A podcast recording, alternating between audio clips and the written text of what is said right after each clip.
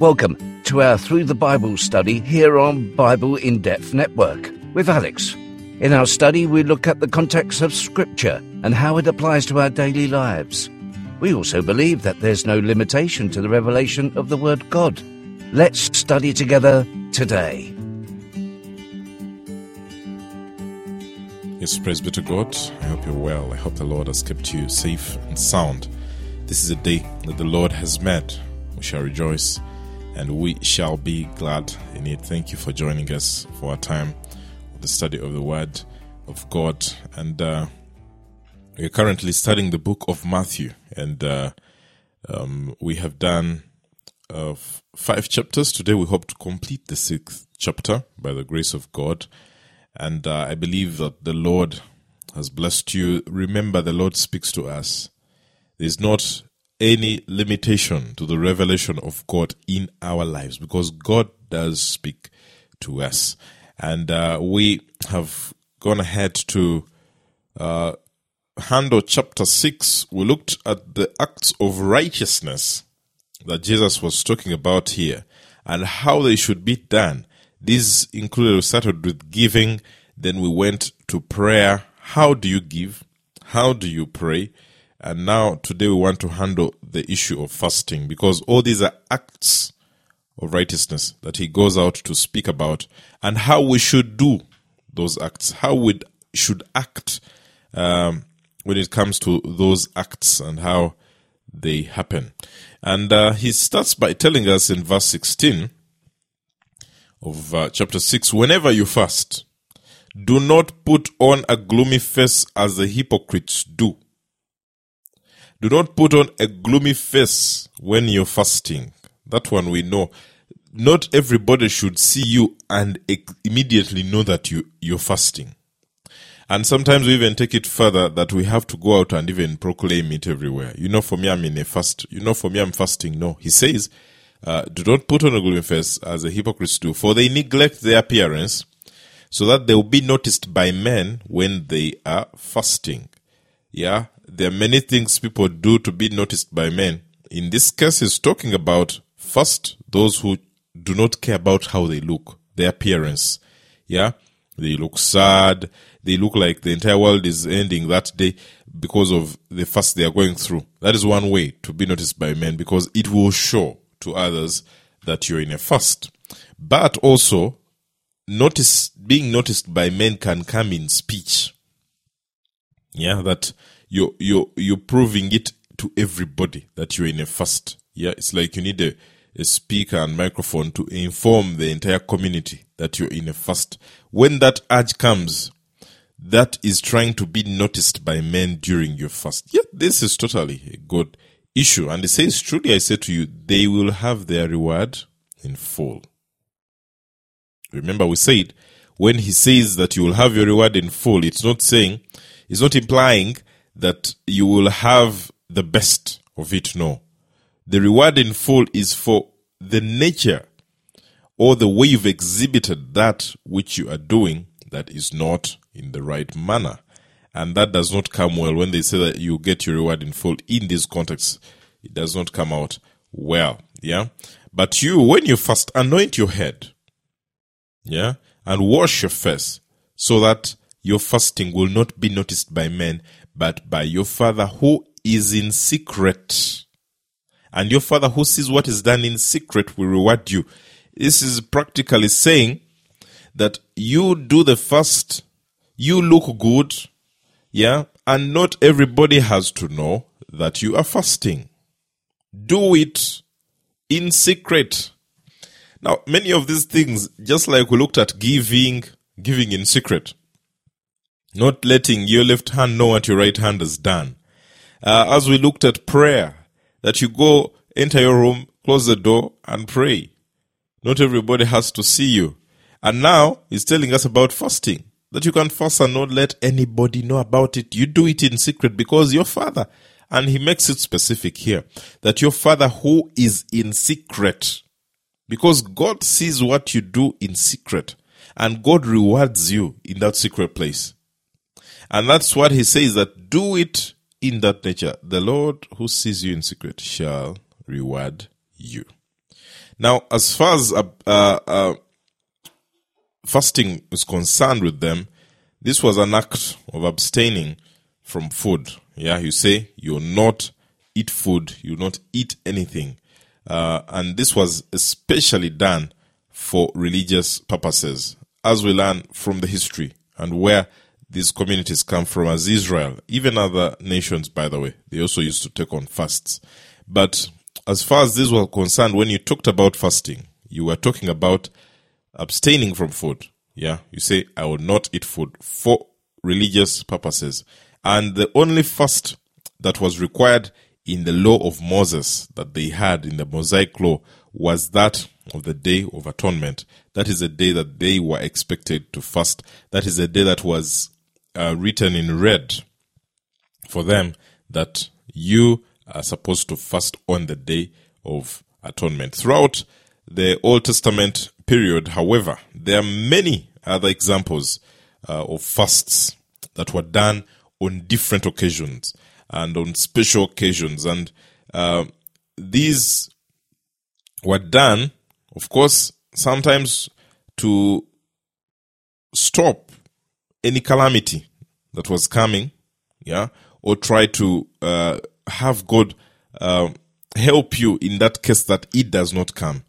For example, Samuel called for such a fast. First Samuel chapter 7 verse 6. He called for a fast of that nature. Jehoiakim as well, he proclaimed a fast after Baruch had read, of course, that word that was given. Some of these books you may not find in the Bible, but they are there, and information is given about them. And um, Jezebel also called for a fast. Of course, this one was uh, hypocritical, what Jezebel did, because he called for a fast when she was trying to secure Naboth's vineyard. And that's First Kings chapter 21, verse 9. And th- this is very interesting because there are people who call for fasts for wrong issues, for wrong reasons. And you call for a fast when you want to claim somebody's property. Yet you know from the depth of your heart that is not your property. The likes of Jezebel. Yeah. Sometimes we do religious things. We perform religious acts. We do these acts that should be of righteousness for the wrong purpose. Just like people can give for a wrong purpose. Just like people can pray for a wrong purpose. Someone goes and closes the room and starts to pray, saying a prayer that is totally negative about somebody. Mm? And it's the same case here that Jezebel does, because for her, when she goes out to call for a fast, she wants to claim the property of Naboth, which is very insane to do. But it was hypocritical, and she did it. Yeah? And we also get to see examples. Yeah, David, uh, when his child is ill. In Second Samuel chapter 12, he also called or went into a fast. Ahab, on hearing about what was going to happen to him, he also called for a fast. So you had very, very many reasons and numerous uh, reasons why people would get into fasts after the exile. When they come out of the exile of Babylon as Israel, um, there were four annual fasts that would be held in memory for them, uh, for the Israelites.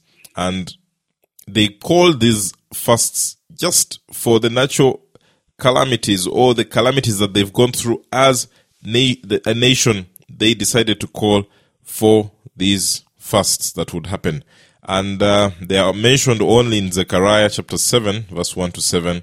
And uh, these fasts established uh, were established or came to pass during their captivity. And they were held in the fourth month, in the fifth month, in the seventh month, and in the tenth month. Now, by the time of Christ, most of them were not in effect or they were not being used, but then we see that they get revived again after the destruction of Jerusalem by the Romans. That is later in 70 uh, AD, and we see them come back into past. But these are things they put in place. These were fasts that were placed for them to obey as Israel. Though originally the only one they had was the one on the Day of Atonement. And uh, of course, some of them included the Feast of Purim. This is explained in the book of Esther. That one they used to hold. And uh, it was done uh, in commemoration of the fast of Esther and Mordecai. That is the, the Feast of Purim, which they did. And the Jews also, in what we remember the story of Esther, what was going to happen to them. That's where they started that fast. So, the Old Testament will give you a number of instances and fasts that people would do, fasts that individuals would do, and uh, this is an act that used to be done. Fasting among the Israelites would either be partial or it would be total, and that also depended or it was dependent on the length of the fast. Some would have partial fasts, others would have complete or total fasts. Yeah. Uh, when Daniel mourned three full weeks, he ate no choice food. That we read about him. He ate no meat, no wine. Yeah. Touched his lips. We, we read about that in Daniel chapter 10. And that was, uh, with conditions. Yeah. It had conditions of the things he ate. And we see this fast being done even today. There are people who pick on such fasts, say, I don't, I'm not going to eat meat for this period. I'm not going to eat this uh, type of food for this period. Yeah. Just like Daniel did. And, uh, you would have another fast. For example, one mentioned in Nehemiah chapter 1, verse 4, the fast on the day uh, of atonement, which was also done from the evening until the following evening. Yeah. And no food or drink was taken. Then you had those that would be done from, from morning till evening. Yeah. You had the fast like the one of Moses, which was uh, exceptional. Of course, those ones 40 days and nights. Uh, those ones were special, especially done. Yeah. And, uh, these are all types of fasts. And I know you might also be having your, your nature of fast that you do.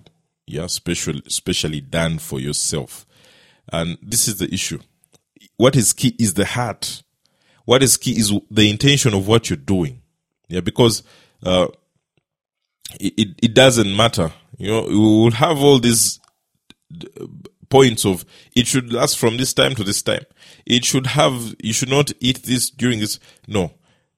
Let God speak to you. Let the Holy Spirit guide you on the nature of fast that you want to take.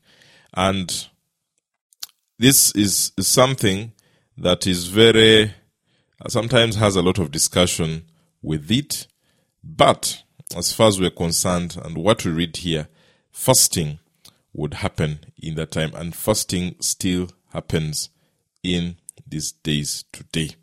And uh, you had also cases, for example, of Anna who worshipped night and day, fasting and praying in Luke chapter 2, verse 37. We also had Pharisees who would fast twice a week. They had their days. I think it was Monday and Thursday. Yeah, every week that they have to fast.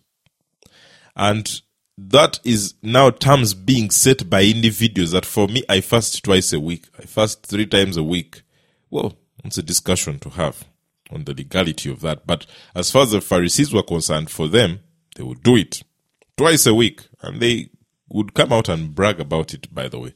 Jesus himself, who is talking in this scripture, fasted for 40 days in the wilderness.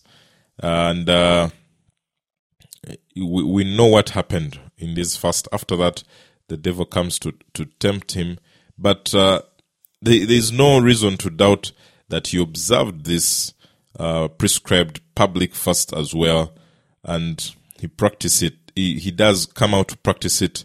Though, in Jesus' case, there are moments where he comes out speaking on fasting on different parts that are recorded in the scriptures.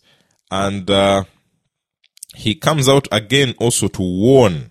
Yeah, we, we, we will get to that when we reach that part of the scripture. But he also comes out to warn on the nature of fasts that you do. Yeah, making it an occasion. Yeah, so that people praise you, so that people are, are calling you all sorts of names and praises of righteousness because of what you do. Yeah. And we need to understand that the important thing is the purity, it is the honesty, and it's that intention that you have when you're fasting. And that Jesus calls out strictly. Yeah, he calls out strictly. He will approve the fasting. Yeah, of course, he does not stop you from fasting. He does approve of the fasting because he mentions it here in this word that it should be done. But also, it is this fasting issue should be to God.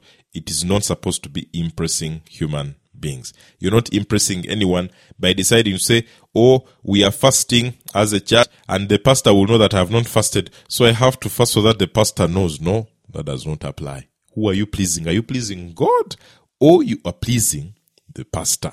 You need to be very careful about that. So Jesus approves of the fasting if there's a condition there. It's an expression of inner devotion.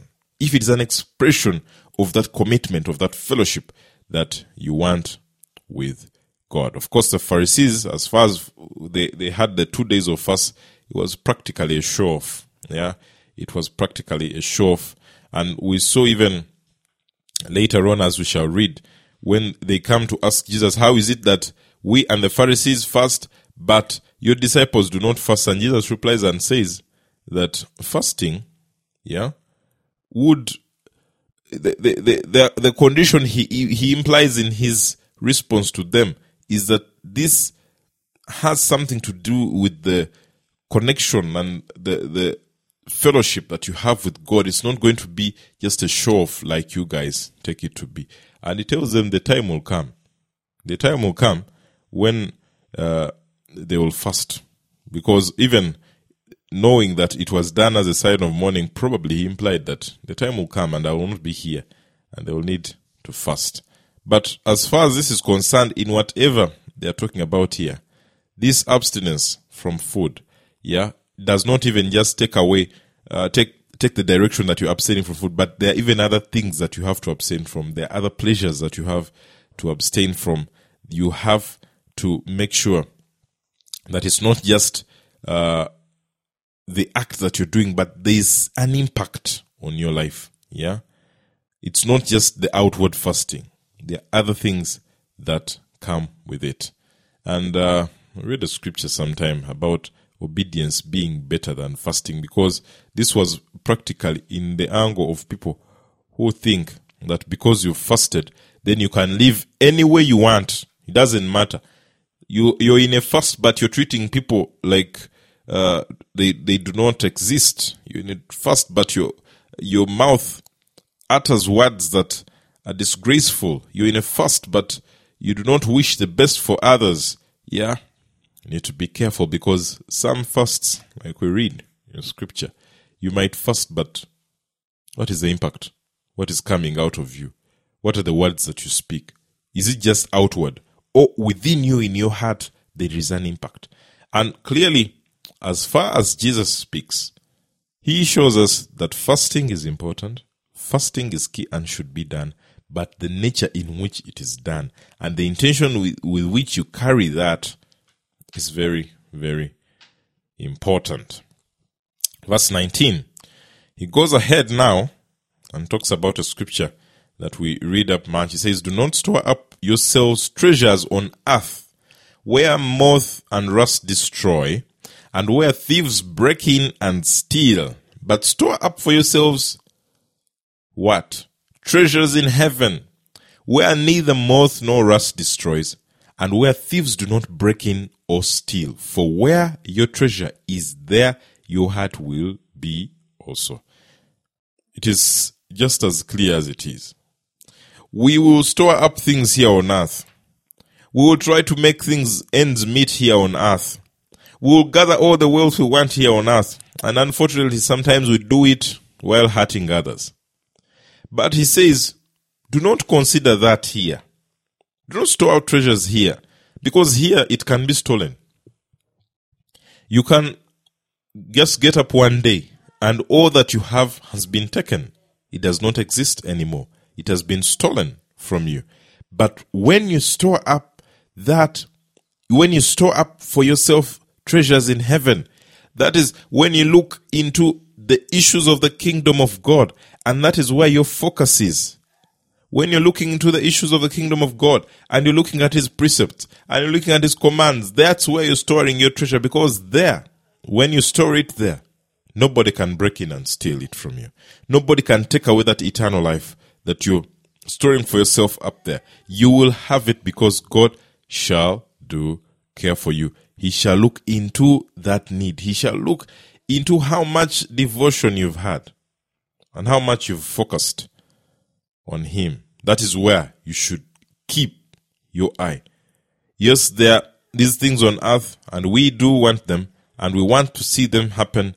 And it's it's no discussion. We want a good life, but we do not do it at the expense of that which is a treasure that should be in heaven.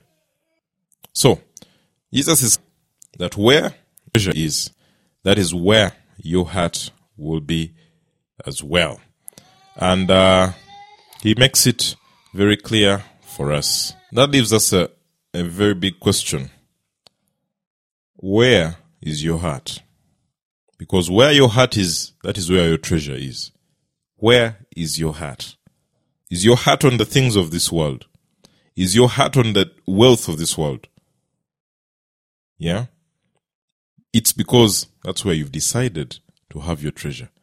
If I place my treasures in heaven, my heart will always be concerning the things of heaven. It will always look to the things of heaven. It will always uh, seek for that righteousness. And goes ahead and says, The eye is the lamp of the body. So then, if your eye is clear, your whole body will be full of light. But if your eye is bad, your whole body will be full of darkness. If then the light that is in you is darkness, how great is the darkness? The eye is the lamp of your body. Of course, there are lots of uh, discussions concerning the scripture and uh, the nature it takes, but I'll take it in the plain understanding that what enters, yeah, brings the light. What comes in determines your life. So, if what goes in from the eye, what you consume with the eye is dirty, then clearly your body shall also be in a similar state. If I put in, if I drag in the things of the light, then my life shall be filled with light. Now, most of the things and how we operate is with the eyes. The things we see, the things we read, the things we watch. Yeah, what do you take in? Because that which you take in eventually shall fill your life. That which you take in shall eventually fill your life and it will come out and be seen by others. Yeah, if I live um, in a reckless manner and I watch reckless things and I read reckless things, eventually that is what shall be depicted in my life and I'll take it in that angle of discussion. Of course, there were all those beliefs of how the ancients thought eyes operate and uh, the beams and whatever, but I will not get into that. But here it's it's just a clear indication to us that what comes in will determine what you live. What comes in will determine how you'll be portrayed and how you will act. Now, verse 24 which we'll close with today. No one can serve two masters, for either he will hate the other and love the other, or he will be devoted to one and despise the other. You cannot serve God and wealth. I'll read that again. No one can serve two masters, for either he will hate the one and love the other, or he will be devoted to one and despise the other. Jesus is telling us here that you can only make one choice. You can only make one decision on who you're going to serve. It's just like if you have a job and you're working a job, uh, at, at the same time, you have two probably that you're working in the same period. You can only be devoted to one. You cannot be devoted to both masters. You will be devoted to one. You'll give the other one because you want the money, but you will be devoted to one of them. Jesus comes here and says, now this serving that he's talking about here might imply or could imply or does imply that we are talking about spiritual matters here. That who are you going to serve? You cannot serve God and wealth. Others will say mammon. You cannot serve God and mammon. Of course, as far as their eh, history is concerned, two masters rarely shared slaves. But in case this came to happen, and they did share the slaves, it led to divided interest, which we've just talked about. And this is something that they would understand when Jesus is telling them that you cannot serve two masters because it is something that they would experience. When it comes to mammon, this is a, an um, Aramaic word for possessions, all for money. Yeah. And Jesus here brings it out as an idol, or he mentions it uh, for them to understand. Yeah. And Jesus says that a person cannot worship both God and money. Others will say mammon. Yeah. The Greek word translated money is mammonas. And it's, of course, like I said, borrowed from the Aramaic. And it actually refers to the worship of Baal. It, to them in this context, as it speaks, it is referring, because of where it is translated from, it is referring to the worship of Baal. But by Jesus' time, it had probably taken on uh, another dimension, which now was prosperity. Yeah. And Jesus uses the term here in the Bible, and he warns us that you cannot serve both God and mammon, which is money, which is also uh, in the context of a small God, because that is what happens that we make money like a God. We worship money, and it becomes a God in our lives. And he says you cannot do both. You cannot serve God and wealth. You cannot serve God and money. You cannot make money your God and then you have the Almighty as well. And you say you're going to worship both. And let us be clear. This does not imply that you remain broke. This does not imply that you don't have an intention or desire to get rich. The problem is when you start to worship that wealth. Because that's what happens that it gets you off off the direction of worshiping God. But you cannot serve them both. You will have to have more interest in one of them. And that should be God in this case, not money. And whenever you look at money, we've seen it even in the religious circles, even in the uh, religious or church leadership, that the moment you switch to look at money as the important thing, then you forget about the things of God. You forget to serve God. You forget to do uh, the precepts of God. You forget to run the ministry in the God manner that He would desire for us to run it. And that's key. Serving wealth. Serving wealth. Having consideration for money. Having consideration for mammon as a God representing this wealth. And may God help us and give us the grace because there's so many people out there and there's so many ministries out there that have had a turn. It is now financial. Everything is financial. If you want to come for this meeting, it is financial. You need to pay this. I'm not saying, of course, there are those things that you have to cater for logistics, but sometimes we take everything so, so much in the monetary way and we lose the aspect of the gospel. Do we ever read in the scriptures where Jesus is out there telling people to pay for a crusade? No, we do not. Yet he did the best of all. If it was a miracle crusade that he was holding, nobody paid for it. But now we will see on TV that if you want to to be blessed, if you want a, a miracle, if you want to be prayed for, and you start to see if you are blind, then come with this time, amount of money. Then I'll pray for you. No, that is looking at wealth, and you're serving wealth, and you cannot serve God and wealth. May God give us the grace to get back to the basics and do those things which honor Him. Because whenever we run away from that, then we are looking to another God, Mammon. Father in heaven, we thank you for your word. We pray that you help us live in the way that honors you. We pray that you help us live in the way that exalts you. May we do that which is going to help us draw closer to you. And may we run away from that which draws us far from you. Because, Lord, we know in our hearts that we are here for you, and it's all that matters. We exalt you. In Jesus' mighty name we pray.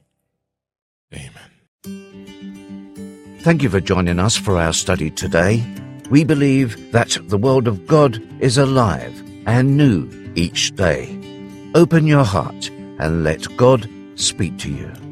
You can also access our teachings through our Podbean channel or reach us through our website, BibleInDepth.com.